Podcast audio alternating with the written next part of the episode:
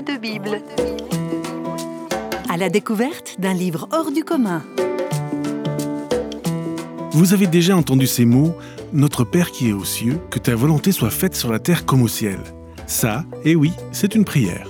Et c'est probablement la prière qui a été la plus récitée sur la terre depuis plus de 2000 ans. C'est Jésus qui l'a enseignée en disant Voilà comment il faudrait vous adresser à Dieu. Notre Père qui est dans les cieux, que la sainteté de ton nom soit reconnue, que ton règne vienne, que ta volonté soit faite sur la terre comme elle l'est dans le ciel. La prière continue, j'en dirai pas plus pour l'instant. La suite, vous pouvez la lire dans la Bible au chapitre 6 de l'évangile de Matthieu, par exemple. Ce qui nous intéresse particulièrement maintenant, c'est que ta volonté soit faite sur la terre comme au ciel. Oui, si certaines personnes récitent la prière du Notre Père comme une litanie, d'autres sont à chaque fois percutées par sa pertinence. C'est le cas du musicien Rolf Schneider qui relate une expérience précisément en lien avec Que ta volonté soit faite sur la terre comme au ciel.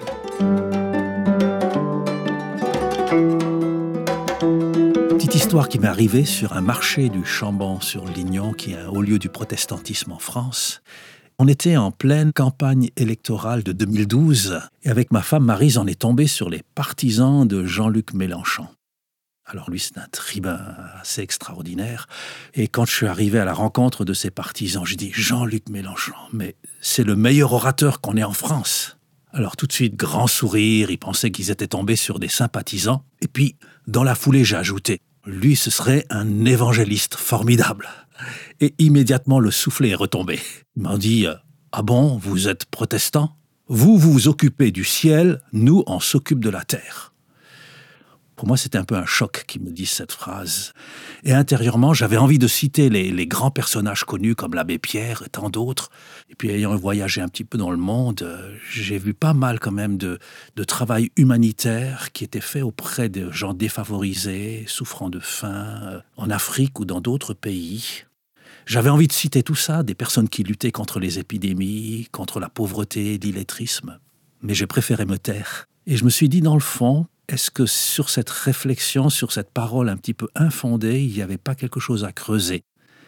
Et si je m'occupais davantage du ciel, effectivement, de rechercher la volonté du Père, qui est Dieu, plutôt que de vouloir faire ma volonté ou notre volonté sur la terre, est-ce qu'on s'en sortirait pas un peu mieux? Et si dans le fond, le monde qui va si mal n'était pas tout bonnement les conséquences aussi de nous les hommes qui cherchons avant tout à faire notre volonté pour euh, notre plus grand malheur et celui des autres. L'Évangile nous dit que le Père du ciel, Dieu est amour, et les deux plus belles valeurs que Jésus nous a transmises, c'est celle d'aimer Dieu et notre prochain comme nous-mêmes. Après quelques instants de conversation, nous nous sommes séparés de ces militants, mais dans ma tête tournait cette petite musique si seulement je m'intéressais davantage au ciel pour connaître la volonté du Père et la mettre en pratique sur la terre, mon cœur et le monde seraient peut-être différents. Depuis, je prie plus le Notre Père de la même manière. Alors, si mon témoignage a réveillé un vieux souvenir de catéchisme, ou si vous avez l'habitude de prier le Notre Père chaque dimanche, soyez prévenus. Si vous le dites avec sincérité, vous courez le risque d'être exaucé et que certaines habitudes de vie changent en vous et autour de vous.